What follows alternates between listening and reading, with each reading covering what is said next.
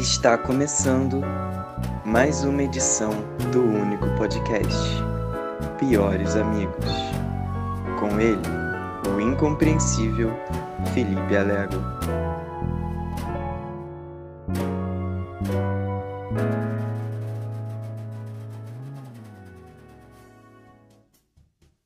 Muitíssimo bom dia, está começando agora e voltando o único podcast que existe, Piores Amigos. É a volta dos que não foram, né? Pro desespero de muitos e alegria de muito, muito, muito poucos. Talvez nenhum. Porque tudo que é excelente tem um hiato. E tudo que é um hiato tem um fim, que é o fim do fim. Então é um novo começo, tô me dando uma nova chance. E como eu tô dando uma nova chance para mim mesmo, eu resolvi também dar uma chance nova para as pessoas que já mandaram perguntas então eu vou reler, não reler. Eu vou ouvir perguntas de pessoas que já mandaram perguntas e não satisfeitas com as suas perguntas, resolveram mandar outra pergunta. Sem mais delongas, eu quero dar o pontapé desse novo recomeço, né? Com a pergunta da minha pior amiga Fernanda Bruno. Vamos ouvir. Oi, Alégua. Você acredita em ET? Eu acho que se você acredita em ET, tem vários níveis de acreditar em ET, que é tipo, sim, mas eu acho que eles são bactérias toscas que vivem há milhões de anos-luz daqui. Sim, existe uma civilização, mas a gente nunca teve contato, eles vivem há anos-luz daqui. Sim, eu acredito em OVNIs. Sim, eles estão, tipo, infiltrados no nosso governo. Sim, eles construíram a pirâmide. Qual o seu nível? Muito bem. Então, eu acho que para começar a responder essa pergunta é importante a gente definir o que é um ET.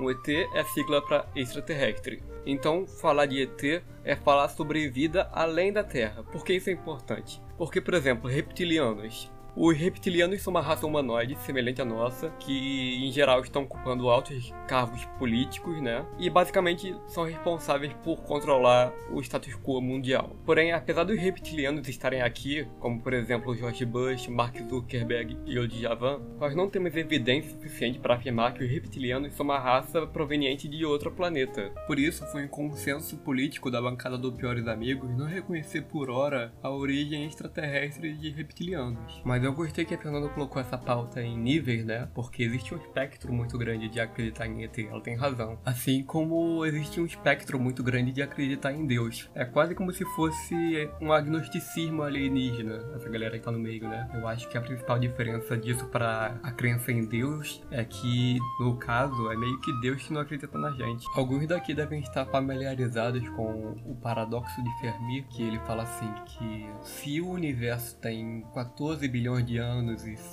70 sextilhões de estrelas, é numericamente provável, apenas por acaso, que exista outras formas de vida. Partindo do mesmo princípio, é também numericamente provável, apenas ao acaso, que exista uma forma de vida inteligente. E você pode ir levando esse princípio adiante quanto você quiser, né?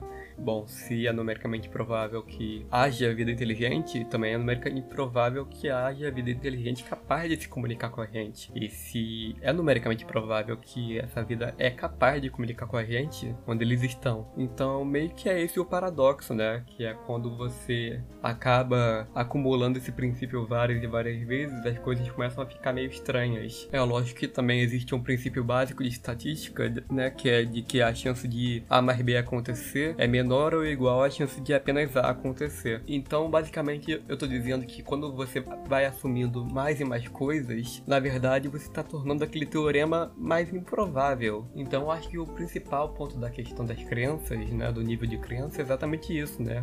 É basicamente você perguntar quantas coisas são muitas coisas. Onde você traça a linha, né? Quantas vezes você acha que você pode aplicar esse princípio. E por mais que seja mais divertido você tomar esse princípio várias e várias vezes, né? Porque as teorias ficam mais engraçadas, ficam mais legais, é mais da hora de acreditar. É muito comum da natureza humana que a gente tende a subtrair as afirmações de modo que nossas histórias fiquem mais críveis, né? Ou mais convenientes, dependendo do seu ponto de vista. Eu acho que a galera mais nova, que nasceu depois de 2000, né, não vai se lembrar, mas um tempo atrás, quando o cristianismo começou a se popularizar, no século 3 e 4, o Império realizou uma série de concílios para decidir o que seria cânone ou não na Bíblia. A história nos diz que provavelmente alguns livros inteiros foram removidos, e a gente só descobriu muito tempo depois. E eu acho que esse refinamento, esses aparos que fizeram, podem ter gerado consequências muito boas na obra como um todo, falando da Bíblia, né? Poderia ter removido algumas inconsistências narrativas, mas especialmente eu acho que quando você vai retirando mais informação e mais absurdismos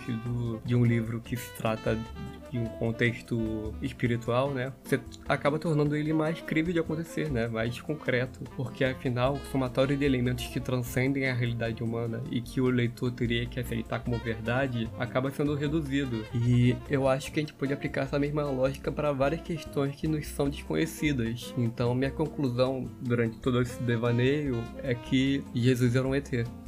É isso, Fernando. Um beijo. Espero ter respondido a sua pergunta. Vou partir então para uma repergunta, que é uma pergunta da Minela. Mi, Minela. Enfim, pergunta da Minela. Bora ouvir. Oi, então. Essa pergunta tem um formato um pouco diferente das perguntas que você costuma responder no seu programa, mas visto que você gosta, ou pelo menos assiste filmes, eu queria saber qual é o seu top 3 piores diretores de cinema e por quê.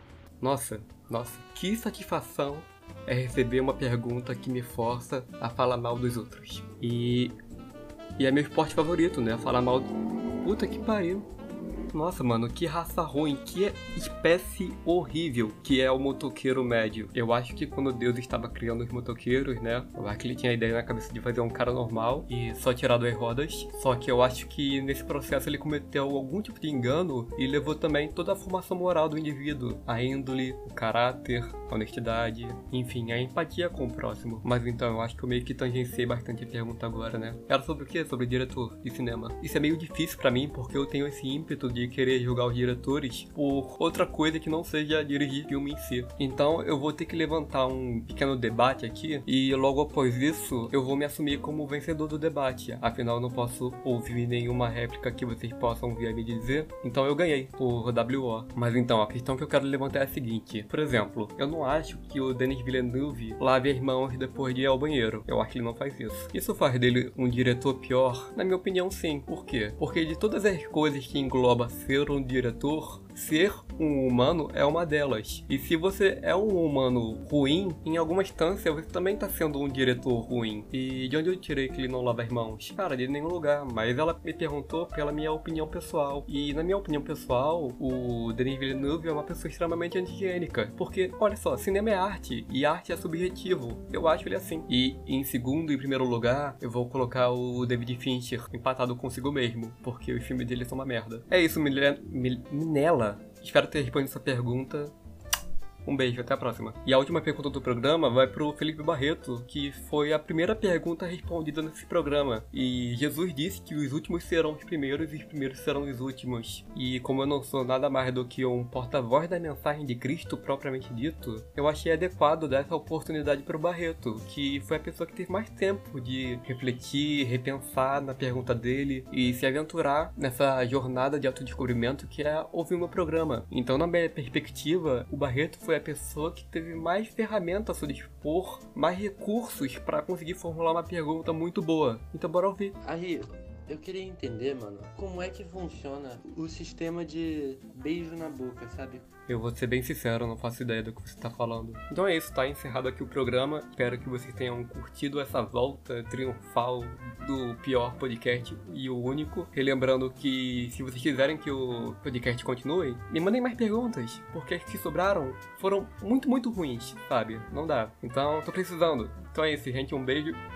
Até quando eu quiser. Tchau! Galo de Minas.